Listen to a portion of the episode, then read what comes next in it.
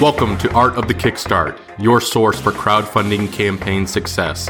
I'm your host, Roy Morejon, president of Enventys Partners, the top full service turnkey product development and crowdfunding marketing agency in the world. We have helped startups raise over $100 million for our clients since 2010.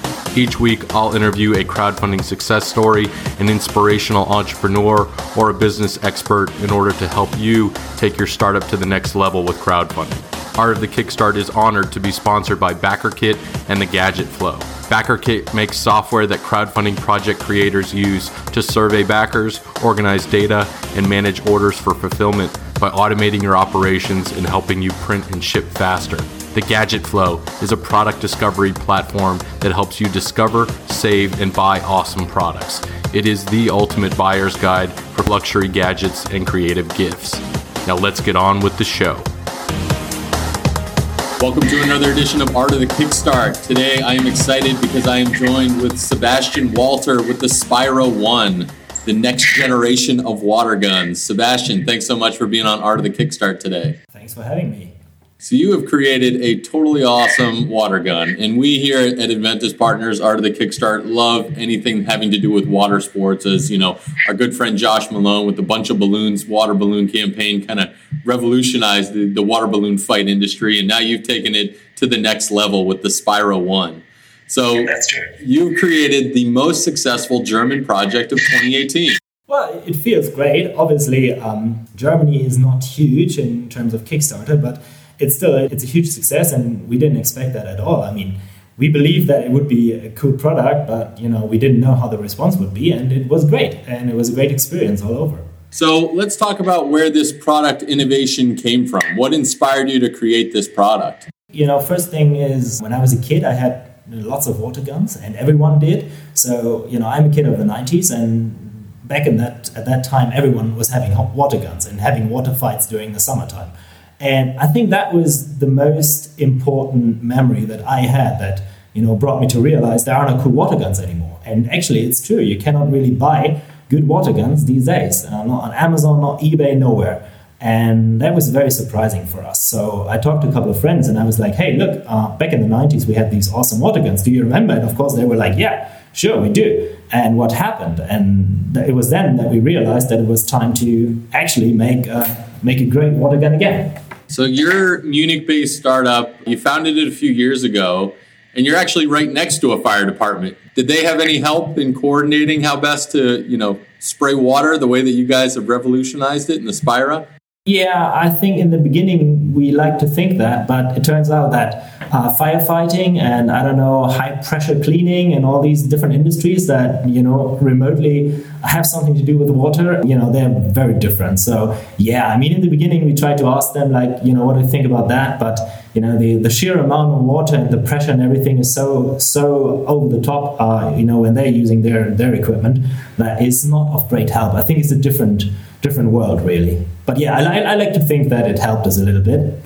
So when you were creating the Spyra One, let's talk about the process there. How did you go about deciding what features to include, how to design it, source the product? You know, how, talk about that process. I think in the beginning we clearly underestimated how much work it is. I mean, you know, I think everyone is doing that, and maybe that's a good thing, you know, because you don't know how much you have to do.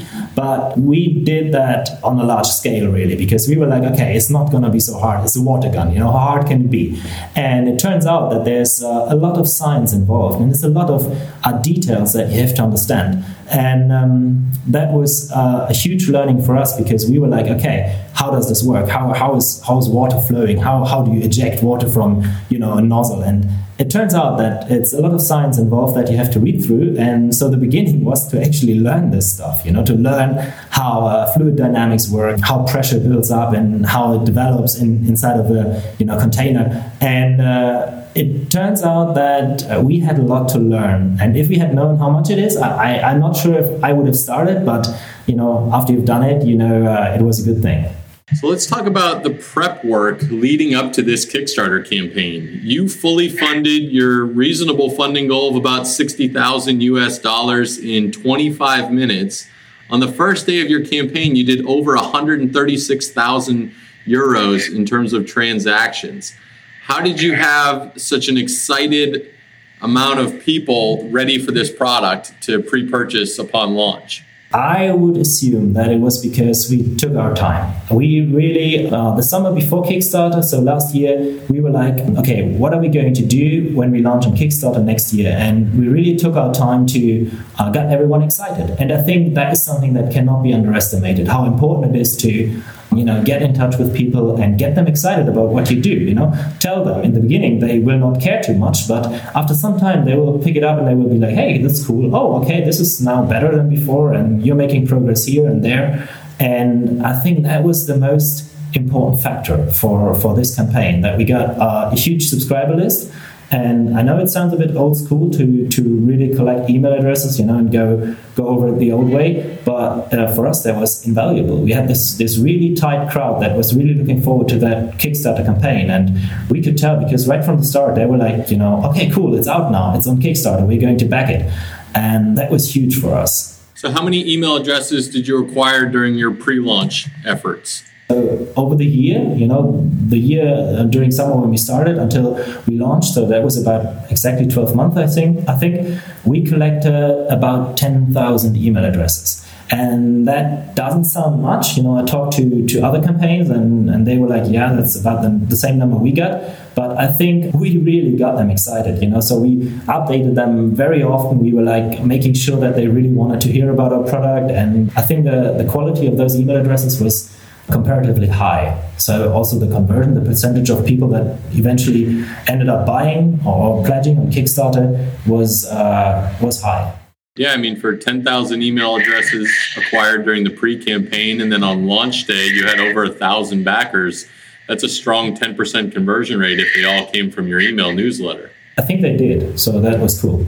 Where did you acquire most of your customers from? Was it targeting from Google or Facebook or other networks out there? Yeah, we did a little bit, and we did paid ads and you know a little bit of these things. But I think most of it, and it sounds a bit silly, but in retrospect, it turned out to be really valuable. Was like um, going on fairs, um, talking to people, um, you know, exhibitions where there's a lot of people from the toy industry or a lot of visitors and we did that. And again, that sounds really old school, you know, going there, having like your flyers or whatever ready and your, your poster and, you know, talking to people. But these guys turned then out to be really loyal to, to your brand and, you know, commenting and being interested in what you did. So I think we, we went about it really old school, but it turned out to be really good. Yeah, I mean, you've gotten some great press coverage in outlets like Wired, Gizmodo, Trend Hunter, even Uncrate covered you guys. Any tips there for other creators to get, you know, and secure great press coverage that way?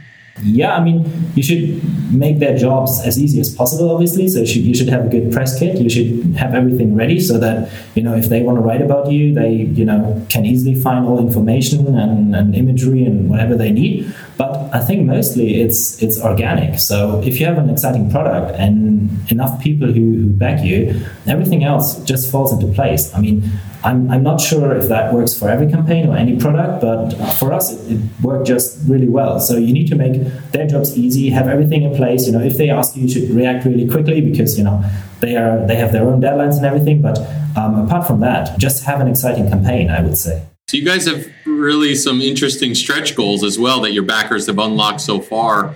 Talk a little bit about that process and how you guys went about deciding what to offer as stretch goals. Did you involve the community or the crowd that you've built, or was it something that you guys had already predetermined that you could do and build out on?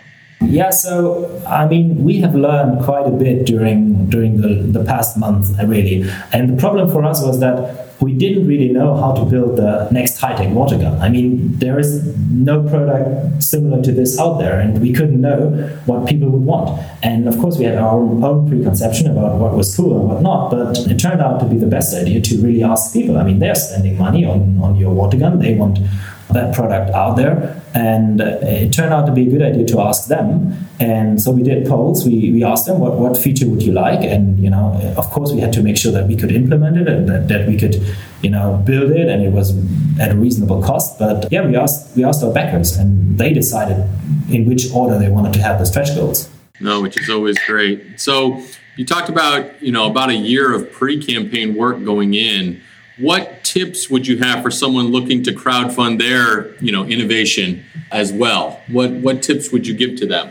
I would say the most important thing is really to take your time. Um, we've been approached by a couple of other Kickstarter or soon to be Kickstarter campaigns, and they were like, um, trying to speed this up. You know, they were like, okay, so you got a good crowd and you have been working for a year. Can I speed this up in maybe four weeks? You know, can I spend you know ten the, the, like ten times the amount on Facebook and Google, and can I just speed this up and build the crowd faster? And I would say that might be possible. I'm not sure, but the best way to go about it is take your time. You know, um, have updates ready. Have uh, when they go on your your Facebook page, um, have stuff ready. You know, so that they see um, that you did something in the past. You know, like 12 months ago we showed them you know whatever prototype, and 10 months ago we showed them first testing and these things.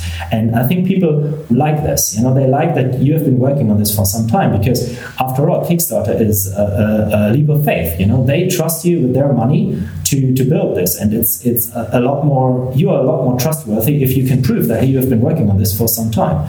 And so I would say take your time, uh, update regularly, have new stuff ready, and uh, don't try to be too fast and that, that is very i mean it's not what you usually learn you know? It's like about failing fast and being fast and you know be, try to rush it. And this is like quite the con- contrary to what you hear about the start of work. But this is i think the reason why we did so well on our kickstarter campaign. Yeah no i agree Let's talk a little bit about your experience with your backers in the community so far. You talked about, you know, building up a list of 10,000 folks before the campaign. Sounds like you had a really good email drip campaign to continually keep them informed.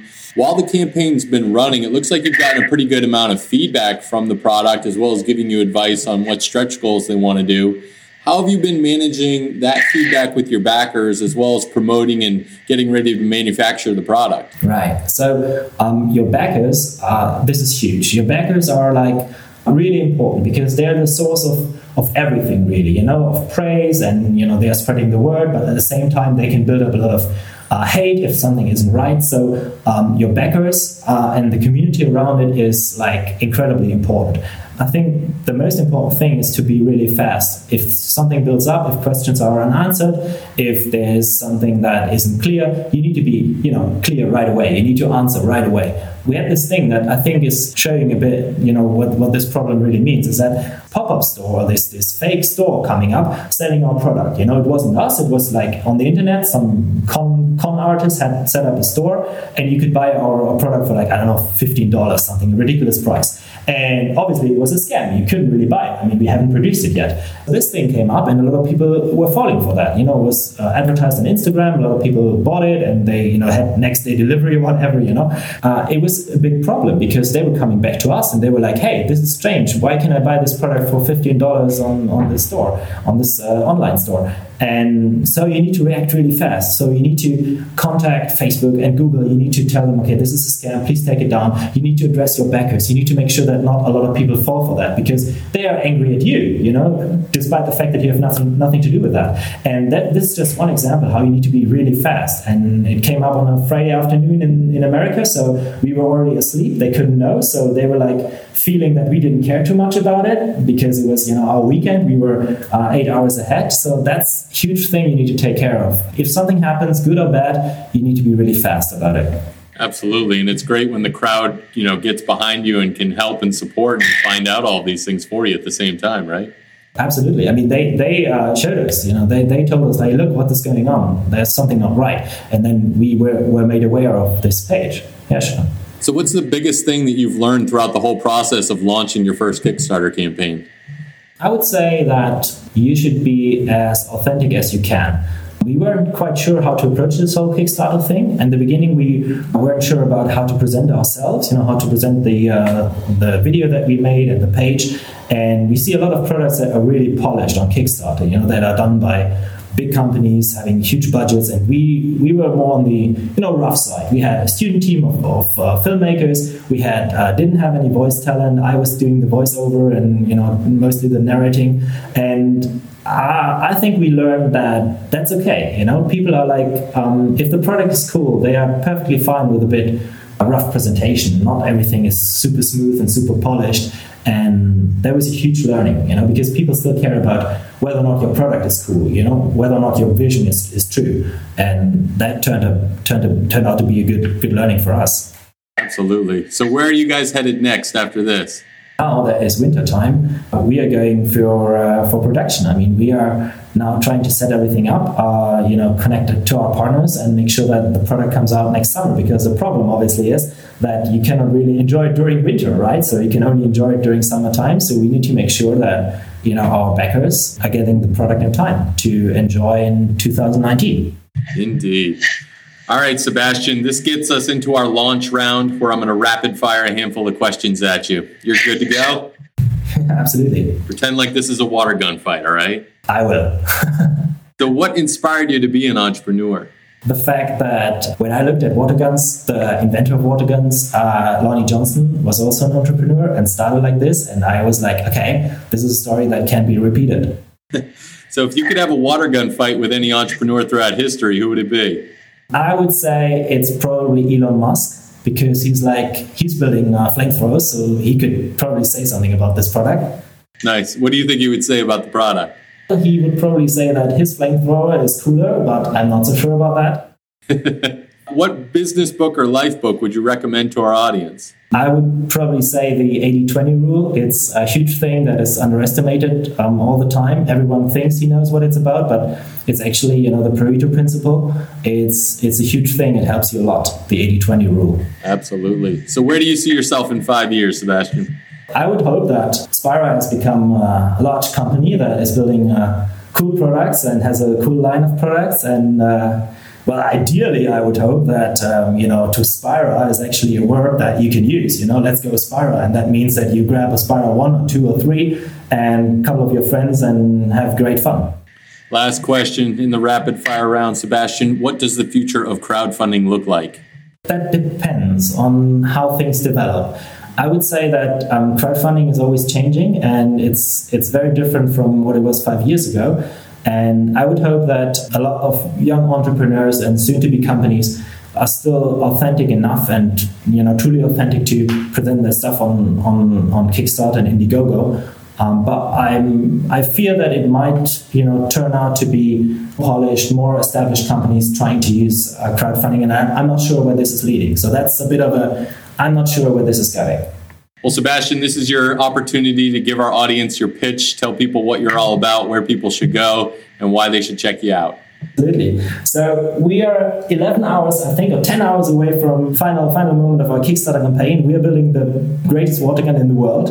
It's called the Spyra One, and you should check it out on Kickstarter. Uh, it's going to be huge. It's uh, longer range and um, more pressure and everything you ever wanted from a water gun, really. And uh, we are called Spyra One, and you should definitely grab yourself one and maybe you know ask a friend too.